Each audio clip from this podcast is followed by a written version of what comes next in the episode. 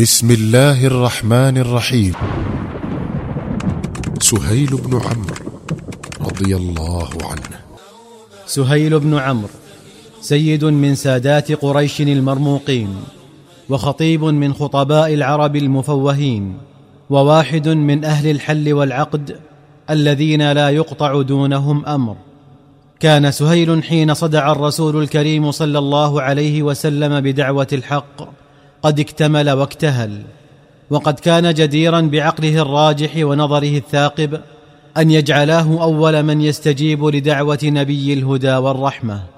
ولكن سهيلا لم يعرض عن الإسلام فحسب وإنما طفق يصد الناس عن سبيل الله بكل وسيلة ويصب على السابقين إلى الإسلام سوط عذابه ليفتنهم عن دينهم ويردهم إلى الشرك. لكن سهيل بن عمرو ما لبث أن فوجئ بخبر وقع عليه وقع الصاعقة.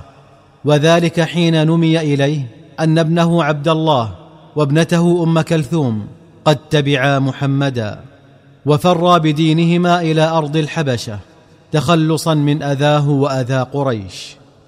ثم شاء الله أن تصل الأخبار كاذبة إلى مهاجر الحبشة بأن قريشا قد أسلمت وأن المسلمين باتوا يعيشون بين أهليهم بسلام فعاد فريق منهم إلى مكة وكان في جملة العائدين عبد الله بن سهيل.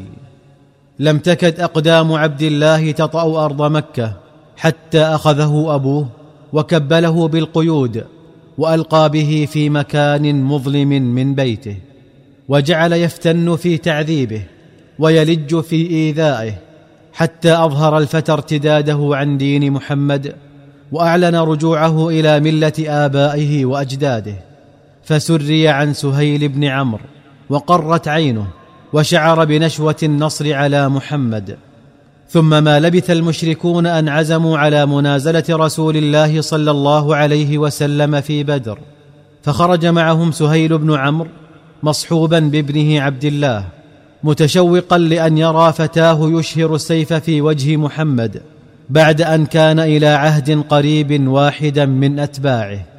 ولكن الأقدار كانت تخبئ لسهيل ما لم يكن يقع له في حساب.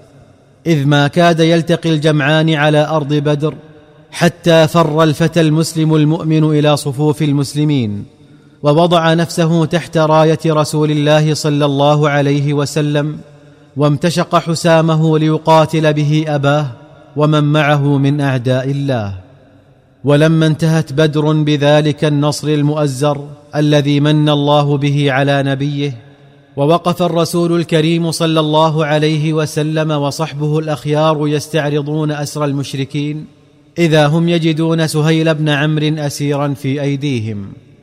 فلما مثل سهيل بين يدي النبي عليه الصلاة والسلام يريد المفاداه نظر إليه عمر بن الخطاب وقال دعني يا رسول الله أنزع ثنيتيه حتى لا يقوم بعد اليوم خطيبا في محافل مكة ينال من الإسلام ونبيه. فقال عليه الصلاة والسلام دعهما يا عمر فلعلك ترى منهما ما يسرك إن شاء الله. ثم دارت الأيام دورتها وكان صلح الحديبية فبعثت قريش سهيل بن عمرو لينوب عنها في إبرام الصلح فتلقاه الرسول عليه الصلاة والسلام ومعه طائفة من صحبه فيهم ابنه عبد الله بن سهيل ثم دعا النبي عليه الصلاة والسلام علي بن أبي طالب لكتابة العقد وشرع يملي عليه فقال اكتب بسم الله الرحمن الرحيم.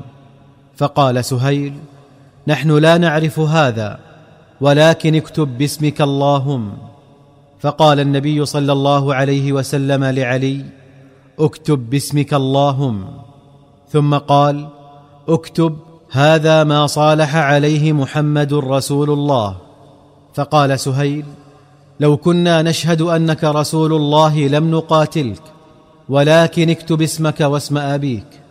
فقال النبي صلى الله عليه وسلم والله إني لرسول الله وإن كذبتموني.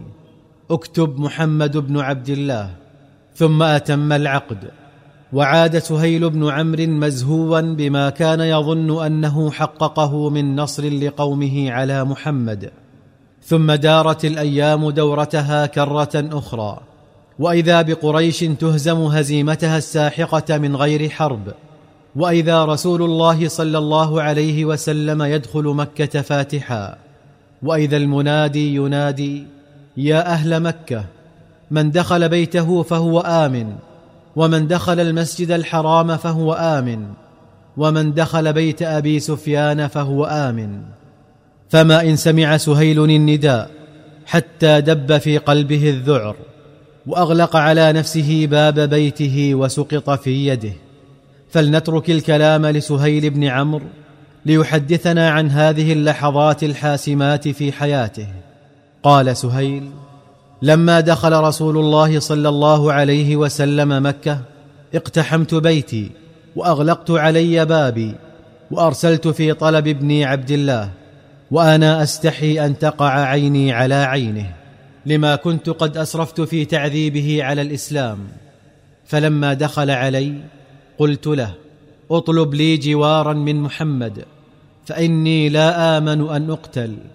فذهب عبد الله إلى النبي صلى الله عليه وسلم وقال أبي أتؤمنه يا رسول الله جعلت فداك؟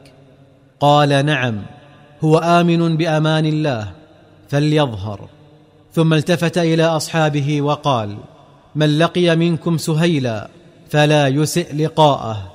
فلعمري إن سهيلا له عقل وشرف وما مثل سهيل يجهل الإسلام ولكن قدر فكان. أسلم سهيل بن عمرو بعد ذلك إسلاما ملك عليه قلبه ولبه وأحب الرسول الكريم صلى الله عليه وسلم حبا أحله في السويداء من فؤاده. قال الصديق رضوان الله عليه لقد نظرت إلى سهيل بن عمرو في حجة الوداع قائما بين يدي رسول الله صلى الله عليه وسلم وهو يقدم له البدن ورسول الله صلى الله عليه وسلم ينحرها بيده الكريمة. ثم دعا النبي صلى الله عليه وسلم الحلاق فحلق رأسه. فنظرت إلى سهيل وهو يلتقط الشعرة من شعر النبي صلى الله عليه وسلم ويضعها على عينيه. فتذكرت يوم الحديبية وكيف أبى أن يكتب محمد رسول الله فحمدت الله على أن هداه. عكف سهيل منذ أسلم على ما يقربه من الله وينفعه في أخراه. فلم يكن بين من أسلموا بعد الفتح من هو أكثر منه صلاة ولا صوما ولا صدقة ولا رقة قلب ولا كثرة بكاء من خشية الله. ثم إنه جعل كل يوم يمضي إلى معاذ بن جبل حتى يقرئه شيئا من القرآن. فقال له ضرار بن الخطاب يا أبا زيد إنك تأتي هذا الخزرجي ليقرئك القرآن أفلا جئت إلى رجل من قومك من قريش؟ فقال يا ضرار إن هذا الذي تقوله أثر من آثار الجاهلية وهو الذي صنع بنا ما صنع. حتى سبقنا إلى كل خير. وإن الإسلام أذهب عنا عصبية الجاهلية ورفع أقواما لم يكن لهم ذكر. ليتنا كنا معهم فتقدمنا كما تقدموا. وقد ظل سهيل بن عمرو يشعر بفضل السابقين إلى الإسلام عليه وعلى أمثاله ويدرك ما بينه وبينهم من فرق. فقد حضر ذات يوم إلى باب عمر بن الخطاب هو والحارث بن هشام وأبو سفيان بن حرب وحضر معهم عمار بن ياسر وصهيب الرومي ورجال من الموالي من أصحاب السابقة. فخرج آذن عمر وقال ليدخل عمار ليدخل صهيب فجعل القوم من قريش ينظر بعضهم إلى بعض مغضبين ثم قال قائلهم لم نرك يومنا هذا قط يأذن عمر لهؤلاء ونحن على بابه لا يلتفت إلينا؟ فقال سهيل إن كنتم غضابا فاغضبوا على أنفسكم. دعي القوم ودعينا فأسرعوا وأبطأنا. فكيف بنا إذا دعوا يوم القيامة إلى الجنة وتركنا؟ أما والله إنما سبقوكم إليه من الفضل مما لا ترونه أعظم من هذا الباب الذي تتنافسون عليه. ثم قال إن هؤلاء سبقوكم إلى ما سبقوكم إليه ولا سبيل لكم والله إلى استدراك ما فات إلا بالجهاد والاستشهاد. ثم نفض ثوبه وقام. كانت رحى الحروب دائرة إذ ذاك على تخوم الشام بين المسلمين والروم. فجمع سهيل بن عمرو أبناءه وأزواجه وحفدته. وتوجه بهم إلى بلاد الشام ليرابط معهم في سبيل الله. وقال لمن معه والله لا أدع موقفا وقفته مع المشركين إلا وقفت مع المسلمين مثله ولا نفقة أنفقتها مع المشركين إلا أنفقت مثلها. ووالله لأبقين مرابطا في سبيل الله حتى أقتل شهيدا أو أموت غريبا عن مكة. بر سهيل بن عمرو بقسمه فشهد مع المسلمين اليرموك وأبلى فيها بلاء المؤمنين الصادقين ثم ما زال ينتقل من معركة إلى أخرى حتى حل بديار الشام طاعون عمواس فمات فيه سهيل وكل من معه من أولاده وذويه. رضي الله عن سهيل بن عمرو وكتبه مع النبيين والشهداء وحسن أولئك رفيقا. من لقي منكم سهيلا فلا يسئ لقاءه. فلعمري إن سهيلا له عقل وشرف وما مثل سهيل يجهل الإسلام. محمد رسول الله.